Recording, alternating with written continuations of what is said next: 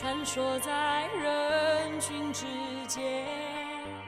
找不到适当语言。Hello， 大家好，这里是寂静的塞尔提克，我是兔子。这是一档全新的播客节目，讲述的是一支已经不能提名字的球队的故事。如果在现如今这个时刻，你还在关注着这支球队，关注着他们的胜或败，甚至在不遗余力的找地方看这支球队的比赛直播，甚至在没有看到直播的情况下想找全场录像看。好的，我想这个节目就是给你听的。虽然在很多时候有些人是有错误的，但是我相信热爱一支球队的球迷他是没有错的。如果你愿意的话，可以把这个节目分享给志同道合的人，任何方式都可以。感谢各位。先介绍一下先介绍一下开场的这个音乐吧。这首歌叫做 Silence， 来自杨乃文。这是杨乃文一九九九年的第二张专辑的标题曲。这张专辑里有好多好歌，而且他翻唱了两首内地音乐人的作品，分别是花儿乐队的《静止》和高旗和超载乐队的《不要告别》。这个节目的由来，当然后面四个字塞尔提克是早就想好的，我一直想给他加一个定语。我第一个想到的是沉默，因为确实这个球队现在是一个非常沉默的状态，在我们生活的这个环境当中。后来我想到了杨乃文的这首歌，我觉得这首歌的歌词很多时候都在讲述我现在的心境。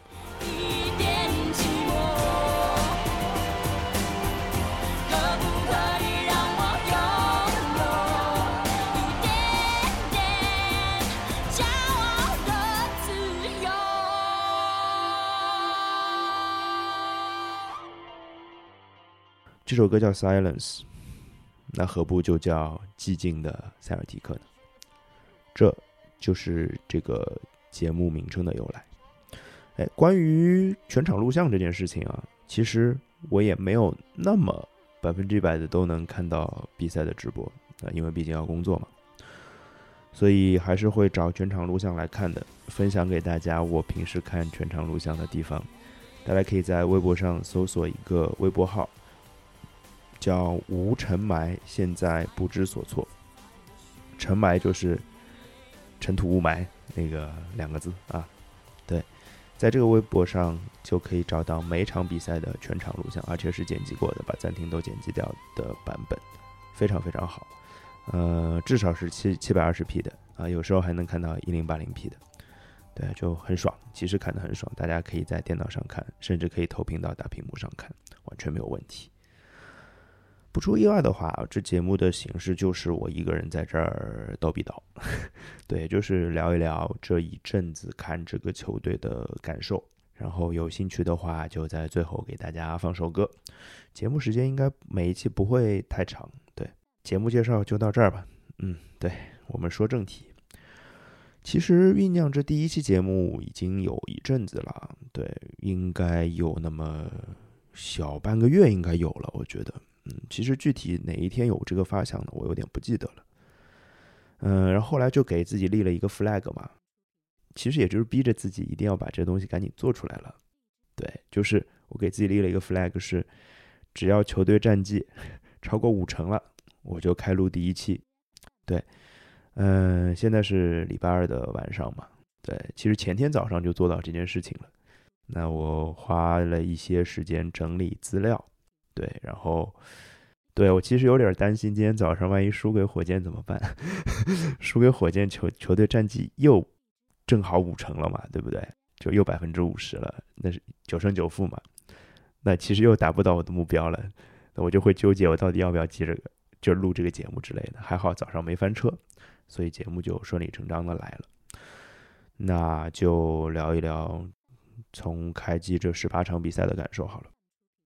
嗯，如果用一个词来形容这开季给我的感受的话，其实就两个字，就是这他妈的倒霉啊！对，第一个就是怎么就打了那么多加时赛呢？非常可怕啊！前六场比赛当中打了五个加时赛啊！就从别的数据咱们不说，在场均时间，对吧？场均时间这件事情上，这支球队在联盟是遥遥领先的。当然最近这个领先优势有被缩小的趋势啊，因为后面六场之后的十二场一共也就打了一个加时赛。对，现在我总结出来的规律是这样的，打一个加时赛我们是会赢的，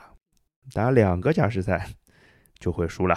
对吧？就是两场打一个加时赛的比赛都赢了，一场是打黄蜂，一场是打奇，哎，不是奇才，一场是打雄鹿，对，没有字母哥的雄鹿了，对，或者说缺了很多人的雄鹿，两场打两个加时赛的比赛都输了，嗯，揭幕战打纽约，还有打奇才嘛，这两个加时赛，哎，也不知道打三个加时赛会是怎么样啊，对吧？赢还是输？按照规律应该是赢，但是赢和输我不知道，但是我肯定知道肯定会累死，是吧？三个加时赛球员都打崩了啊！这个一个球员上场时间怎么都得可能都得上五十分钟了，那五十分钟出头之类的。哎，关于三加十，我脑子里可能关于这支球队的印象就就要跑到可能十二年之前了。那时候我甚至都不是这个球队的球迷啊。对，二零零九年的东部季后赛第一轮第六场，对啊，那场比赛打了三个加时赛，就是两边都错过了不少绝杀的机会啊。对，最后我记得是罗斯盖掉了隆多的一个跳投吧，啊，隆多其实用了一个他不那么擅长的方式啊，其实，哎呀，就是罗斯让他投出去，可能也进不了了，对，也就一分的球啊，印象还蛮深的。就正常的球队的场均时间就是四十八分钟嘛，四十八，最多四十八点二之类的，对吧？这支球队是四十九点几，好像将近五十，非常夸张。对，这是第一个啊，就是关于球队累这件事儿。第二个就是很夸张，就是输的比赛就真的很寸，就总共输了八场球嘛，八场球里面。第二场是输的最惨最惨的，就是输猛龙，输了三十几分，那场球完全被猛龙这个打法打懵逼了啊！对，就关于猛龙这个比赛风格呢，其实就接着不展开了，但是就是一个非常疯狗的路子，其实是非常赏心悦目的。对，啊，对，输了三十几分，好在后来赢回来了啊，报了一个仇，但是赢的分差可能只有人家的一半吧，大概是这样。对。然后，然后另外一场打老鹰也是输的挺没脾气的，呃，虽然老鹰其实战绩还还没我们好，但是那场球输的一点脾气都没有。对，但是更夸张的是输了很多很寸的比赛，就有八场里面有两场比赛这输的一定会被当做背景板不停不停的被播放的。第一个就是打公牛那场被打逆转，啊，那场球在第四节领先十几分的情况下。嗯，被超级大逆转，单节输了二十几分。更夸张的是，我仔细翻了一下数据，在比赛的最后十五分钟内，啊，公牛打了一个五十三比二十的高潮，非常非常的夸张。这赛季至少聊到现在的大逆转，再加上公牛的状态又那么好，一定会聊到这场球的。没办法，咱们就是背景板，确实就是背景板啊。嗯，那还有一场就是被独行侠的绝杀嘛。东契奇啊，东契奇那个球怎么讲呢？就是选择极其不合理，出手弹道极其偏，但是忽忽悠悠，忽忽悠悠，哗嗒进去了。东契奇对阵这支球队就就是会不停的爆发的，也不是一回了，命中注定吧。但是我前面说了，其实我这个赛季看直播看的也没那么多，但巧了，这两场我看的还都是直播，这个心里就怎么说呢？对吧？就难受啊，难受。这要说这两件事情呢，都不是最惨的，最惨的是什么？是既打加时赛又输得很寸。对，赛季第一场就是啊，打纽约这场比赛，我不知道大家有没有印象？大家可能印象深的好的地方想，就是杰伦布朗拿了四十六分，是吧？一个新冠刚刚恢复的人拿了四十六分，对，还还投进了 logo shot， 很夸张，让大家看到了新赛季的杰伦布朗会变成什么样子。大家脑子里就会不停的臆想，当然今天重点不是杰伦布朗，对啊，也不对，也跟杰伦布朗有关系啊，真的有关系，因为这场比赛的寸跟他是有关系的，他在加时赛扣丢了一个非常夸张的扣篮啊，那个扣篮如果扣进，我觉得那个比赛第三个第二个加时赛的势头就是在、呃、我队这一边的，没扣进，然后最后罗斯打进了一个他最擅长的跑投啊，输球了一百三十四对一百三十八。其实啊，还有一个可以支持倒霉这个观点的一个数据啊，就是有一个数据叫 net rating， 我应该把它翻译成什么呢？叫进效率吧，对，我可能这么理解。它是怎么算的？就是拿你的进攻效率去减去你的防守效率啊，这两个东西减一减。这个进效率呢，我队排名联盟第九。如果只比这个数据，我们排名联盟第九啊。但事实是什么？事实是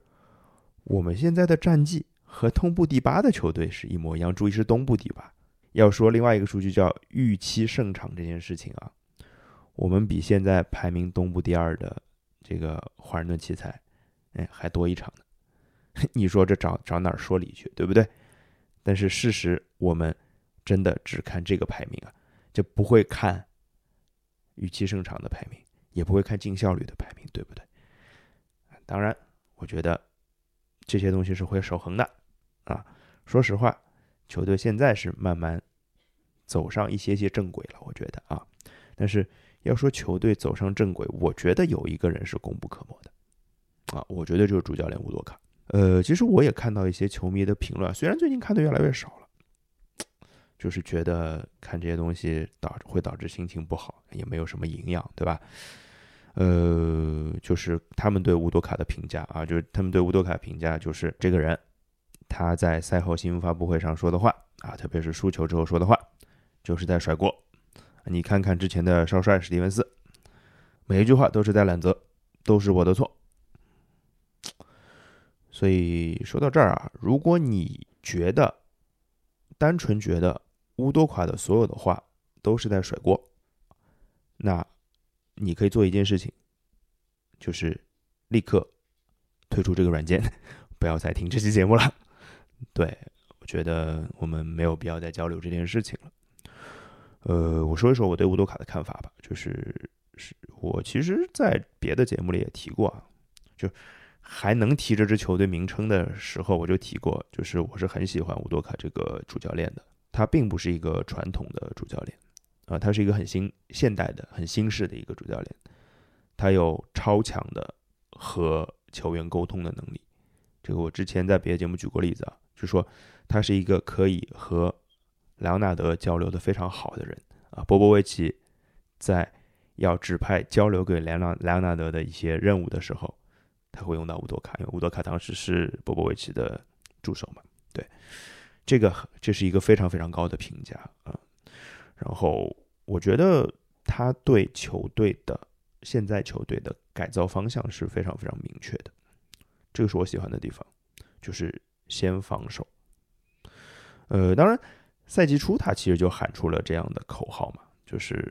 乌多卡其实非常能说，就听他在新闻发布会或者说。嗯，一些场合的表达是是挺享受的一件事情，我认为啊，他当时就说嘛，因为这上赛季的球队的防守是一个非常非常惨不忍睹的一个状况，而他也非常明确的知道，这支球队他的基因里或者球队文化里是并不允许这样的事情发生的，对。但事实上，其实赛季初球队的防守依然非常惨不忍睹。是的啊，就是又要提到就是刚刚提到的两场球嘛，最明显三场球吧，就是开季的那两场，一场是对对纽纽约尼克斯的这个两加时的丢掉一百三十八分这场比赛，一场是输给猛龙三十几分的这场比赛，当然还有输给公牛的这场球。这三场球其实就是从这个状况，当时打到公牛应该是第七场球。这七场球其实球队的防守依然是非常差的，就是我看到了就对公牛赛后乌多卡的评论啊，就是对比赛的一些看法，其实也蛮正常啊。我稍微给大家念两句，他说的是：如果你不认真比赛，有些比赛你就要输球。但总的来说，我认为我们太松散了，变得很懒散，这表现就像比赛已经结束了一样。对，你听这些话其实非常的稀松平常，就感觉就是一个教练在赛后会说的很普通的话啊，就觉得挺水的啊。对，这肯定肯定也或者有人会觉得，哎，这个你在说什么东西，没有意义，对不对？但是我相信他在更衣室对球队一定不是这么说的，而且一定不是这样的稀松平常的语气。我觉得他做了一些什么，因为很明显球队做出了非常大的改变，球队降速了，就是球队的回合数降低了。现在其实球队的回合数也是联盟比较低的一个，应该是从慢的角度上倒数十位的一个排名吧，就是后三分之一的排名。而且同时另外一个数据就是从那场比赛之后的十一场比赛到现在啊，十一场比赛球队让对手的进攻效率直线下降，这是非常非常好的一件事情，或者说乌多卡所谓的先抓防守这件事情从赛季的第八场比赛开始真正的抓起来了啊。呃，魔术和热火这两场比赛对手都没有拿到哪怕八十分啊，这是非常夸张的一件事，两个队的分数都是七字打头的，很夸张。然后曾经在第二场血洗过我们的猛龙，没有拿到九十分，当时八十八吧应该是。这三场比赛对手的进攻效率这件事情都在九十以下，这当然你可以认为是两个方面啊，就是对手手感不好之类的，但是我觉得防守，球队的防守这件事情，无论是从态度还是在能力还是在战术的变化上，一定是有可圈可点的地方的。刚刚说的是数据得到的结论嘛，那我看比赛最直观的感受就是我喜欢的那支球队好像终于要回来了。就现在十八场比赛之后，球队的防守效率是排在联盟第六的，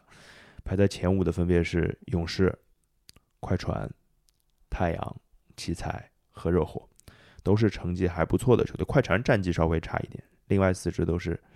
呃，应该是东部西部排名非常非常靠前的球队。对，其实也非常非常符合观感，这些球队防守就真的是很好嘛。呃，赛季前就是乌多卡留下了很多豪言壮语，这个抓防守是一件事情，另外一件事情就是我们要多传球对啊，就是上赛季我没有那么喜欢这支球队了，或者说对这支球队没那么在意了、哎、其实也挺在意的，比赛还是都看的，对，或者说没那么喜欢吧，主要就是除了战绩不够好以外，就是因为这支球队的打法，呃，球队变成了一支单打大队，论轮流论，谁拿球谁抡，投、抢、抢篮板、冲冲冲，就这样的比赛对我来说是没有美感的。可能有人爱看这样的球，但是这 不, 不符合我的审美啊。我相信乌多卡在看了上个赛季的录像之后，一定发现了这个问题嘛，所以他就说了，我们要多传，学会多传球这件事情嘛。他说这话嘛，我当然就记住了，对不对？那也就会在球场上去看啊，到底有没有做这件事情，或者说能不能实现这件事情。现在能看到的是什么呢？就是传球呢真的蛮多的啊，确确实实也有意的，这些特别是球队的核心啊，有在寻找空位的队友，非常努力的在找队友这件事情，和上赛季谁拿球谁抡呢确实是有有区别的啊，这个是我们能看到的，就是我们要多学会传球，多传球这件事情表面上是做到了，但是，但是啊，我们来看看数据层面给我们的反馈啊，百回合助攻数 十六点四， 排名联盟二十二，助攻率 百分之五十七， 排名联盟二十，啊，助攻十五比相对好一些，排名十七，但是统统都是下半区啊，和防守效率排名第六啊，形成鲜明对比啊，进攻效率排名第十七，所以啊，这个提升进攻这件事情嘛，任重道远啊，任重道远。当然，这个我还是愿意给乌多卡一些时间的，因为他说到的事情，你总得让他一件一件事情做，对吧？啊，给他点时间呗。我对乌多卡是蛮有信心的。刚刚说的都是优点嘛。缺缺缺点还是有的，缺点还是有的。战术细节上是真的差点意思。每个人肯定有更擅长和更不擅长的东西嘛。就比如像里里弗斯这样的教练，对吧？他明显更擅长的就当一个政委，然后安抚你，能保证球队的下限很高，在手上牌也不是那么出色的情况下能做得很好啊，这个都是人家的能力。像乌多卡最厉害的能力肯定就是和球员的沟通和球星的沟通，包括怎么把球队捏成一个整体，我觉得他做的不错的啊。但是说实话，战术细节上真的差点意思啊。A T O 啊，就是暂停之后的布置，说实话没有看到什么东西啊，特别是他的对比对象是史蒂文斯，就是史蒂文斯有做过太多精彩的啊 A T O 的布置了，对啊，就我相信，就是我对球迷应该印象很深刻。就是我我就不列说，因为我觉得音频节目很难描述就是一个战术有多精彩，这个大家可以去搜视频看。但是我做了一件事情啊，跟大家分享一下，就是我在百度搜索了一件事情，我在百度搜索了这个词条啊，史蒂文斯空格暂停后战术，我得到了这样几个词条啊，标题如下：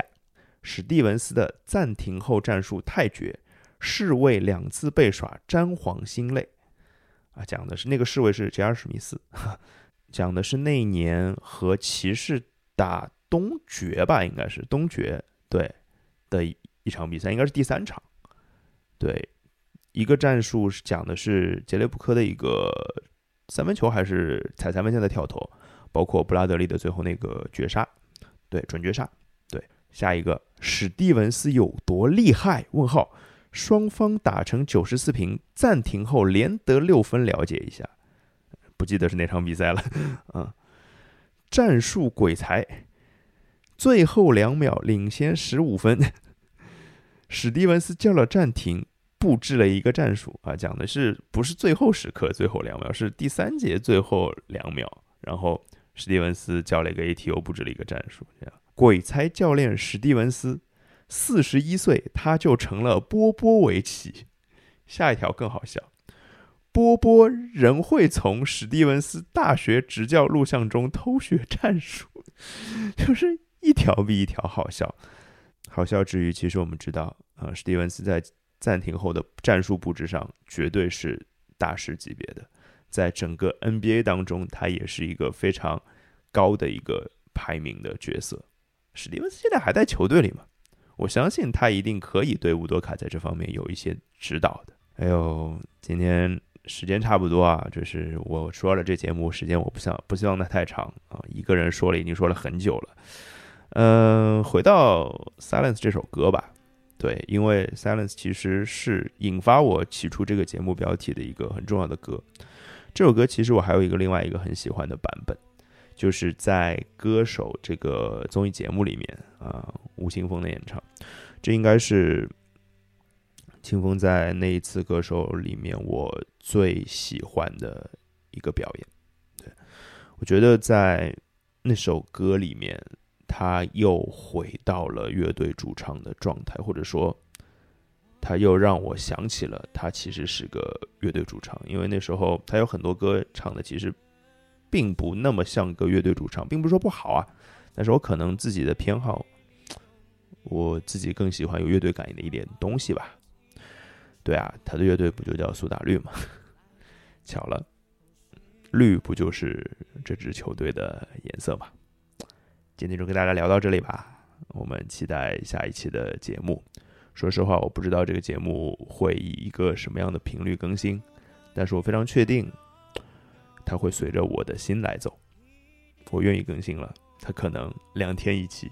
如果我的心态出了一些问题，它可能是两个月一期。随缘，拜拜。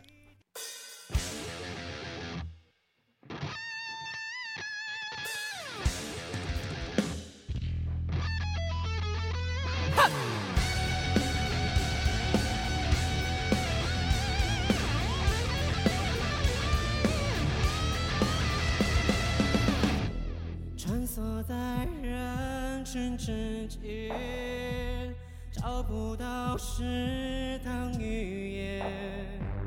在你熬夜。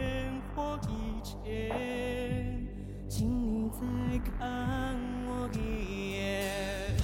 Silence， 不许。